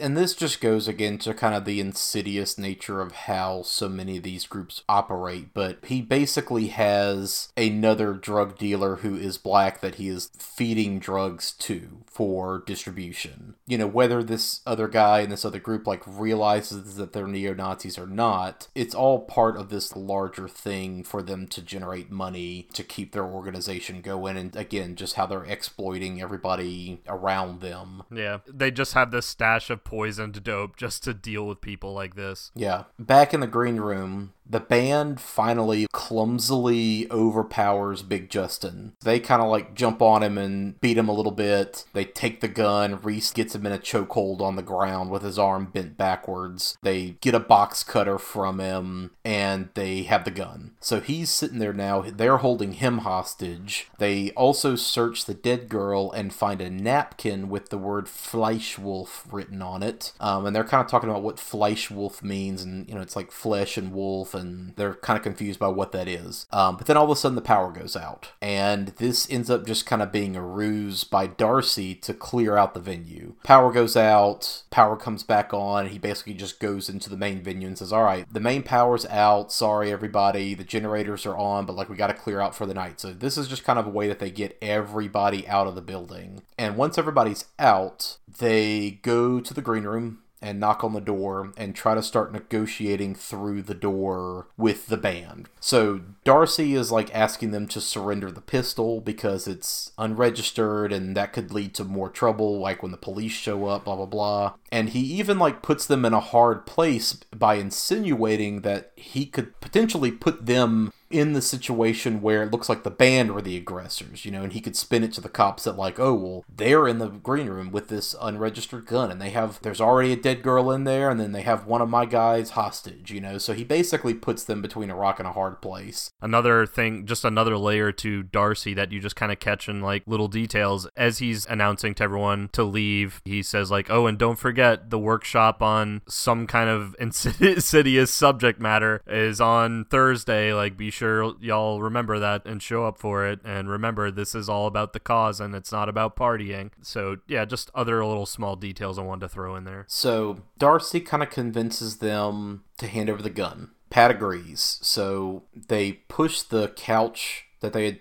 put against the door back out of the way and amber is looking through the like vents in the bottom of the door and she sees darcy's feet but as pat opens the door wider she sees the red laced boots of some of the other thugs that are there and she immediately realizes it's a trap but it's too late Pat already has his hand through the door, handing them the gun, and they grab him by the arm, and he's screaming like crazy while the rest of the band is trying to pull him back in. And once they pull him back in, you know, the gun is gone, he's dropped the gun, but, you know, you see that they were just hacking at his arm with machetes and knives, and his hand is almost completely cut off. It is barely hanging on. You can see bone and sinew, but, like, his hand is almost completely chopped off. Yeah. And he's got all kinds of the big heavy slashes across his arm. So he's, Pat is, like, freaking the hell out. So they get the door shut and locked again. and all of this disturbance, Big Justin gets up and tries to like fight his way through everybody. Reese gets him in a chokehold again. Just after they think he's unconscious, he like wakes back up and surprises them, and Reese legitimately starts to choke him out. And Amber looks down and just says, Can you do this? Do you have this? Implying like, Are you gonna go all the way and actively like choke him out and kill him to where we don't have to worry about him anymore? And you can tell Reese is like kind of waffling a little bit because he was all about like, let me like beat the hell out of this dude, but actually choking him out until he's dead is a different thing. And once Amber sees that he's kind of iffy about it, she just calmly takes that box cutter that they took out of his out of Big Justin's pocket and slices his stomach all the way up to his chest and his guts just immediately open up and he's dead. He's already unconscious from the choke out, but now he is definitely dead. Yeah. And that just kind of like brings like another layer of oh Jesus Christ, what the fuck did we just do to the whole situation? And the whole time this band thinks that Amber is like straight up with the cause basically like like totally a neo-Nazi as well. So they're already not trusting her. I mean, granted, she's acting in a way that like she just watched her best friend get killed in front of her, but they also like she's being kind of cryptic and being very distant and then doing something like this with like no hesitation just kind of further makes the band kind of freak out and not trust her as much. Yeah, I mean, her interests are not their interests, but they happen to align right now in this moment, so they're kind of reluctantly working with her. At this point, Cousin Dan shows back up. He drives back up to the venue, sees all the commotion, and wonders what's going on. Um, so he, you know, asks Darcy, like, hey, what's happening? And Darcy lies and tells him that the band is holed up inside and that they killed the girl Emily and possibly hurt Big Justin as well. And you can see that when they tell him, like, Emily's dead and they did it, that Dan gets, like, really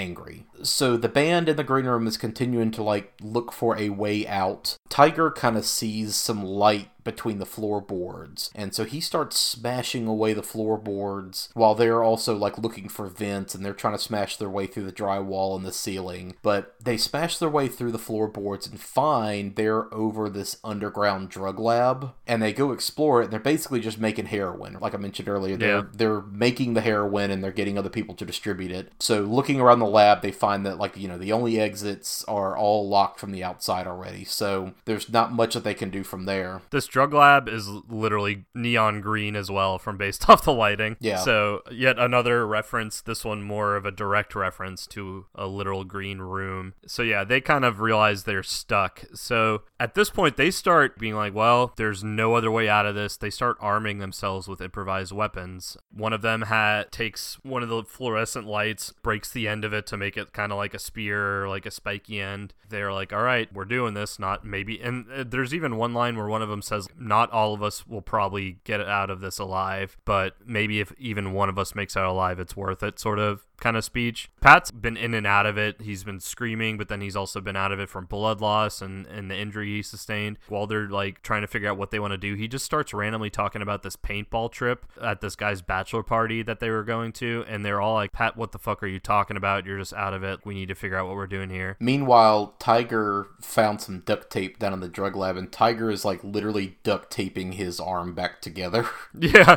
And then also too, as they're like about to exit the room, like they just kind of under their breath say like the actual band that they would take with them on a desert island. One of them is like Madonna. Another was like a dad rock band like Steely Dan or something like that. and I think Reese said Prince, yeah. Prince, um, yeah. Amber does say like Madonna and Slayer. Yeah. And again, Pat doesn't quite give an answer. And he doesn't finish the paintball story either. He just kind of like slides back out of consciousness a little bit. And they're all just kind of like, okay, whatever. Yeah, so I liked that touch because it shows that they have their own secret, the artists that they love, but they might feel a little embarrassed in admitting they love them more than like punk music or metal. Yeah. And I, so I thought that was a, a nice touch. But they open the door. One of them throws that fucking fluorescent light like a spear, expecting someone to be on the other end, and it just hits the wall all the way at the end of the hallway, and the hallway is empty. Yeah, nobody's there. They start exiting the green room. So they go back out into the venue, and the venue's totally empty at this point. There's, you know, music playing over the loudspeakers, but that's kind of it. And as they're kind of creeping their way through, all of a sudden, the accountant guy that we saw earlier enters the building with attack dogs and immediately sticks the attack dogs on him. And right away, one of them takes down Tiger and just it tears into his neck, and he is immediately taken out. Then turns its attention to Amber. Pat does kind of wrestle with the dog a little bit. You know, meanwhile, Reese goes through a back window that he finds unlocked, but as soon as he gets out the window, there's already some skinheads waiting for him, and they literally like hack and stab him to death. this is like a zero to 60 moment too Yeah. uh, like you expect a couple of them to die but right off the bat two of them are taken out within the span of like what 30 fucking seconds or Yeah. something like that especially that part where reese goes out the window and then is immediately like hacked to death i wouldn't say it's a jump scare it might be for some but it's very sudden and very unsettling Yeah. Sam even finds like a different door, but as soon as she goes out of the door, there's already somebody there waiting, and she hits him with a fire extinguisher and barely gets the door shut again. So Pat and Amber are wrestling with the dog on the stage, and the microphone stand is laying there, and Amber's beating the dog in the head with the microphone stand, trying to get it off of her, and the mic leaning into one of the monitors is causing loud, pitchy feedback. And Pat notices this, so he immediately like slams the mic onto the monitor and creates this loud feedback that drives the dog off. So the dog runs out of the building whimpering, and Pat barely out of the corner of his eye sees the set list taped to the stage from the band previous and he snatches it off in his pocket and then pat and amber and sam all run back into the green room and like shut the door and barricade everything back up again. So the dogs are now like out of the question. The accountant guy is kind of upset because these are like his personal dogs that he's raised and the dogs are clearly like not gonna work going forward. One of the dogs is whimpering, and it's weird to see like this really fucked up guy who's like using German words as their commands be oddly sympathetic to the dogs, like they're his own children. yeah Because he's telling Darcy, like, I'm not sending them back again because look what they did to them. And it's like, dude, your dogs literally ripped the throat out of somebody. What do you mean, what happened to the dogs? So, cousin Dan, he's still angry from finding out that the band killed Emily. He volunteers to go in the club and like take care of the remaining witnesses. And Darcy kind of reluctantly agrees and says like, "Yeah, take this other guy with you. Go." So, Dan and this other guy make their way in. They kick open the door of the green room, push their way in. And immediately like they kind of what? Cuz the situation's not what they were told. They were told, "Oh, the band was holding these people hostage. The band killed this girl." You know, this this wild band that's causing all the trouble. And they get in there and clearly find like that's not the situation. Amber knows Dan. You know, she tells him immediately, "Hey, Worm from the other band, he's the guy that killed Emily." And he killed Emily because he found out that you and her were planning to leave the like skinhead group entirely. So you kind of figure out, like they put two and two together, that the napkin with Fleischwolf written on it was the name of one of the songs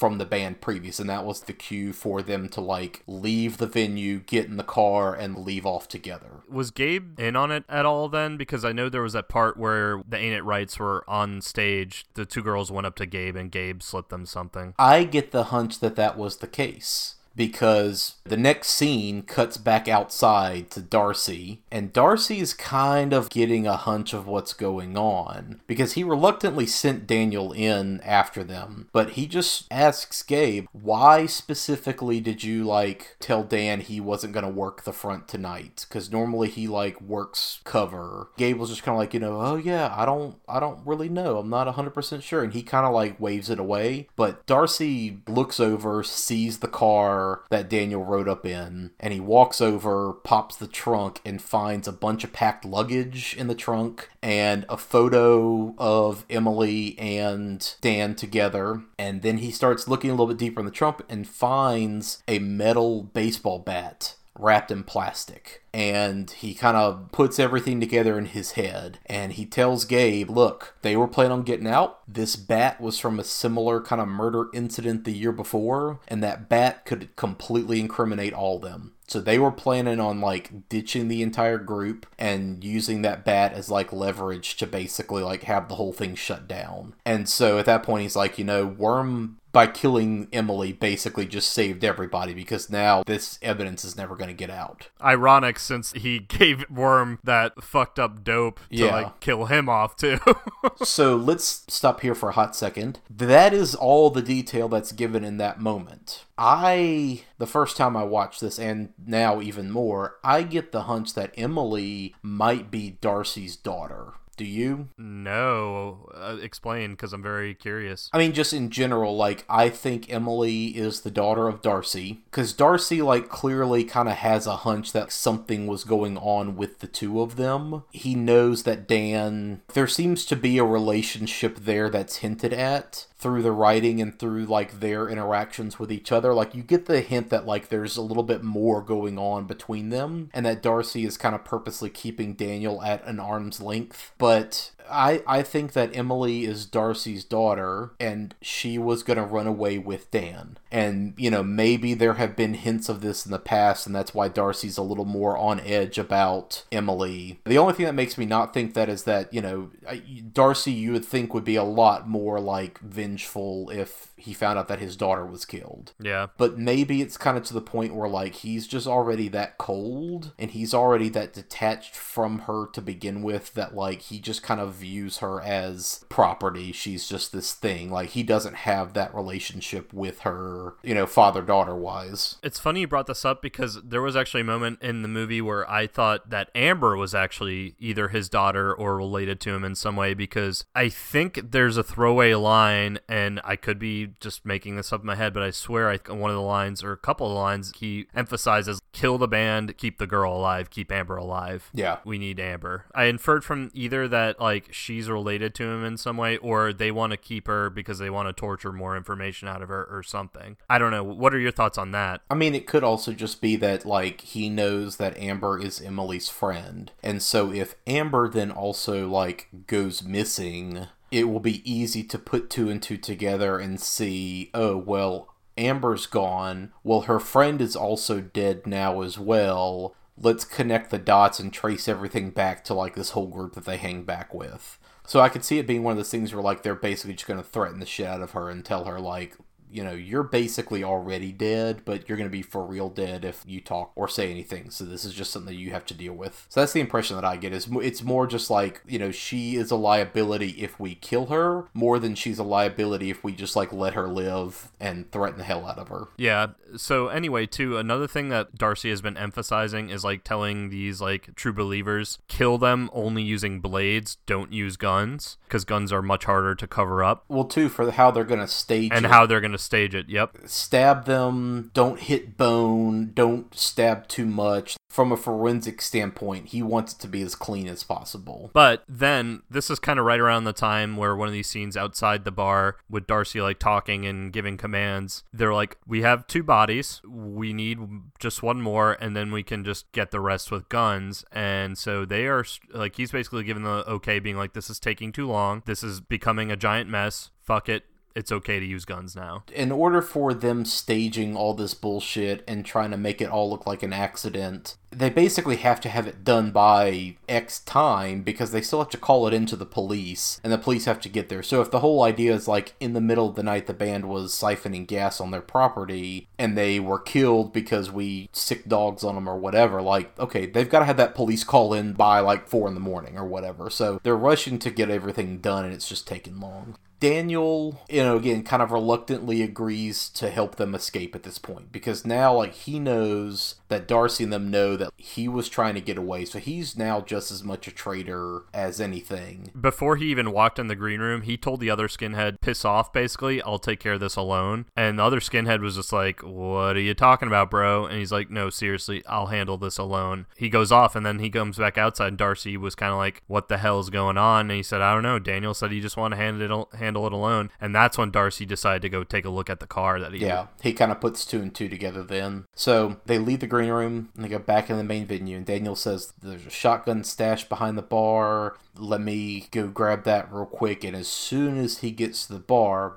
blam, he's blasted in the head by the bartender who has already come back inside and found the shotgun that was stashed there. This could be another potential jump scare because it is a like quiet moment and then just literally interrupted by his head nearly exploding and shotgun blast. Yeah. So they all immediately kind of rush the bartender before he can kill any of the rest of them, and Pat machetes the bartender in the neck, and Amber takes the shotgun. So they rush for the front door because now this gunfire's gone off, you know, there's no surprise anymore. So they rush the front door, and immediately all the skinheads outside open fire. Amber gets shot in the leg, so she's wounded. Sam immediately gets killed by one of the dogs. Like, they throw a dog out, and she barely gets a shot off and misses, but the dog attacks and kills her. And Pat and Amber, like, barely scramble back inside the green room. Like you mentioned, now they have their three bodies, and they can just kind of scrub the fourth and not worry about it. And the van keys is on Sam's body. Yeah. This sucked because Sam was probably my favorite character out of the bandmates. And it just kind of was like one of those shitty things where like she was first, went too far outside. Amber kind of got wounded and they kind of were stumbling over each other to get back inside. And she got caught by the dog because she was the closest one. And at one point, Pat's hesitating, like wants to save her. And she even valiantly screams at them to get back inside right before the dog like tears her throat out. Yeah. And like you said, they find the van keys on her body because they need to move the van as well. They need to like move it kind of closer to where the property is um, and get it away from the venue. Darcy and Gabe go back into the like office trailer and they're making some last final minute preparations and Darcy gives Gabe his red shoelaces like he finally earned his red shoelaces. This is also where he alludes to basically silencing the band that caused the whole ordeal with the batch of bad dope. So Darcy and a few other people leave with the van with the three dead band members to like go stage the trespassing back at the home deeper in the woods um, and leaves gabe and a few others back on the venue premises to finish taking out amber and pat. Uh, one last kind of touch. I don't remember exactly when this happens in the film but another thing to just add another insidious layer on darcy's character. At one point uh, i think it was gabe asked hey is he dead? to uh, reese i think or one of the whoever got killed by the dog first i think it was Tiger actually. They kind of like look at him, and Tiger is actually still technically like ble- bleeding out and breathing, and Darcy's just like, no, he's still alive. And Gabe kind of looks at him like, what should we do about this? And Darcy goes, let him bleed out. It'll look better for forensics, but almost in a way that's like, no, fuck this kid. He's gonna bleed out and die slow. Yeah. So back in the green room, Pat finishes the story about playing paintball. Basically, like they were split up and they were playing paintball against a group of like actual Marines and getting their ass kicked because they were professionals and they were using hand signals and tactics and all this other stuff what kind of turned the tide of that paintball match was one of his friends going like full Rambo kamikaze crazy, rushing the group of Marines, and he just in this giant burst of like crazy energy took all of them out. Apparently, this paintball story is like a real story from Jeremy Saulnier. Like that really happened. The guy that he talks about is like one of his actual friends. So they send two more skinheads in to finish off Pat and Amber with you know one of the other dogs so the microphone feedback cuts back on again, and the dog runs out of the building just like before, and the dog just runs off into the woods. Still carrying its chain, which this comes back later. Yeah.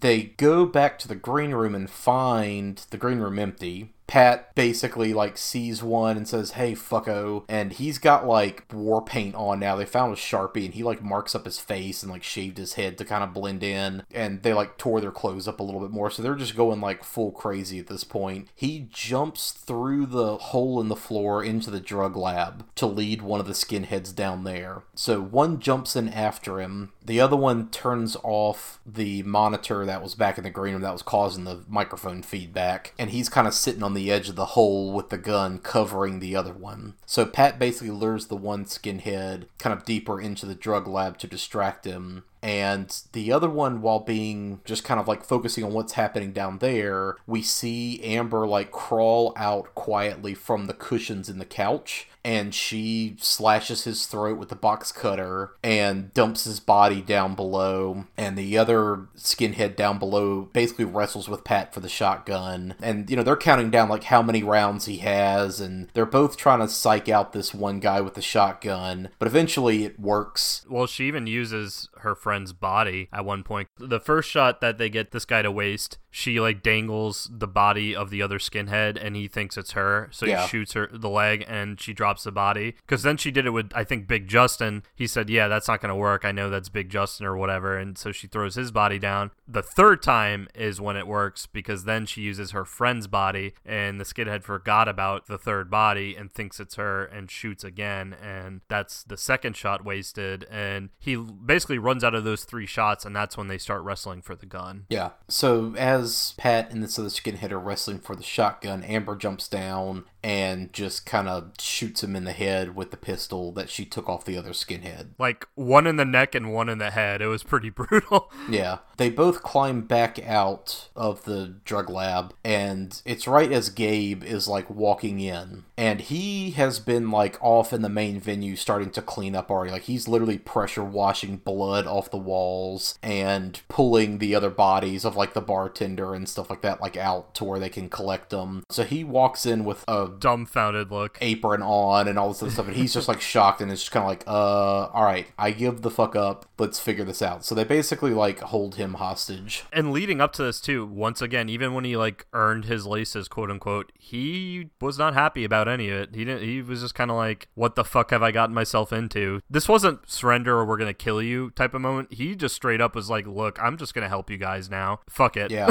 I'm I'm out. Fuck this." so holding gabe at gunpoint they start to make their way through the woods back up to the house where they're staging the crime scene they get close enough and they hear darcy and his men like actively shooting guns and they hear the dogs clearly like setting everything up so gabe basically says hey, look, I'm sorry. I don't want to be in this shit anymore. Trust me, there's a farm near here. I'm going to leave and I'm going to go get help and I'm going to call the police. And so they they reluctantly like let him go. He almost begs them to come with him because he's like, "You're not gonna like what you see if you go up there and see what they're doing." So Pat and Amber decide to head up to the house because Pat's basically like, "Look, I don't have anything to fucking live for at this point. My three friends are all dead." And Amber's like, "Yeah, I gotta see this is finished as well too." So they get up to the house. You know, they're nearing the edge. They see their van. They see the accountant guy that had the dogs and the other skinhead who drove the van up. They essentially take both of them at gunpoint and start walking up to the main house. Once they get close, they actually encounter Darcy and he's prepping, trying to stage things. They find him, and the accountant kind of starts mouthing off a little bit, and Amber just immediately wastes him to show that, like, they're serious at this point. And Darcy kind of makes some joke about, like, all right, are we really going to do this? You know, blah, blah, blah, and think through this. Y'all are smarter. And when everything is kind of still, you know, they basically are like, look, the cops are coming. We're all just going to fucking stand here until the police get here. And in like that moment of tension, Darcy immediately like turns and starts heavy walking back while drawing a gun from his pants to cause a distraction. The other skinhead starts trying to make a move and immediately gets blasted by them. Yeah. Keep in mind, he's around his dead friends' bodies because, like, Darcy was in the middle of staging this. The fucking hose to siphon the gas was in the vehicle already. Yeah, he's surrounded by his best friends, and, like, what causes Darcy to, like, turn around, go fuck this, and, like, start heavy walking is Pat looks at Darcy and he's just like,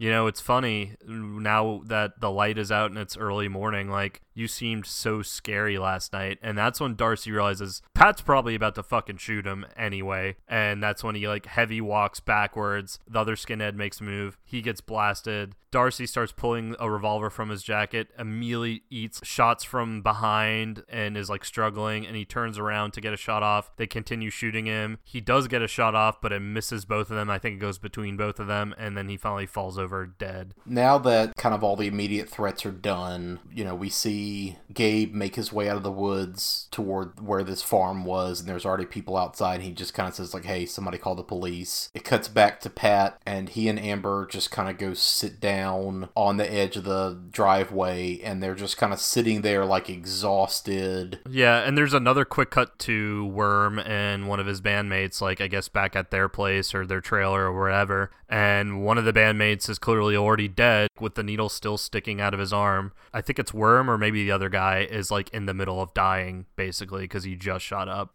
Actually, Werm is just sitting there eating cereal and watching TV while his bandmate is dying of an overdose, which is just a perfect example of the terrible level of banality that there is to the evil in this movie. So Pat and Amber are sitting on the edge of the driveway, just kind of waiting at this point. They're just waiting for the cops to show up, but they're just exhausted. Pat finally breaks the silence and just says, like, all right, I got it. I know what my desert island band is. And the last line of the movie is just Amber saying, Tell someone who gives a shit. Smash to black, and Creedence Clearwater Revival's Sinister Purpose starts playing. Possibly the only like joke in the movie, Yeah. maybe at the very end. Like Yeah, it's such a good fucking ending, though. And it's kind of a cheat, I guess. It's kind of like a cheap cheat, but Saulnier has said that was one of two answers. There is another answer that I'm not going to tell you because only I and like Anton Yelchin like knew about it. So there is apparently like another desert island band, but it's you know he's never going to like reveal what it was. But yep, that's the movie. Wow. So next audition, this was maybe the most intense subject matter and movie that we've tackled. It is to me certainly. I I had a really strong response to this movie when I saw it for the first time. Yeah, you you told me the first time you saw it, it legit terrified you. Not terrified as much as just it fucked me up afterward. Just Right. that that exhaustion and the feeling of intensity and hopelessness that that movie kind of puts you through all the way to the end. I will say I did feel a little bit of that because I felt like I had to kind of take a shower after I watched it. Yeah, I mean it's it's not necessarily scary as much as it is just putting you 100% in that place of anxiety and in that place of like what would you do? And that goes back to the whole like inept protagonist trilogy that these four kids were just stuck in this shitty situation and they had no idea like their way out of it. And ultimately like three of them died. They either made bad decisions or they were just stuck in a hopeless, cold, uncaring, like shitty reality, you know, and that's how it ended up all said and done. Yeah. But as far as movies that put you in that place of feeling like you're in the movie and in the situation, I have very, very few movies have ever done that to me, and this one was the first in years where I felt that claustrophobic and that anxious the entire time that I was watching it, and I, I really like had to like chill the fuck out the entire rest of the night. Yeah, no, understandable. But just to finish things off on maybe a more lighthearted note, Aaron, what is your desert island band Oh Jesus, um, or artist? I don't know because it, it's gonna change like any day of the week if you ask me. Like one day it'll be Soundgarden, the other day it'll be Pixies, then it'll be Smashing Pumpkins, but just their first three albums.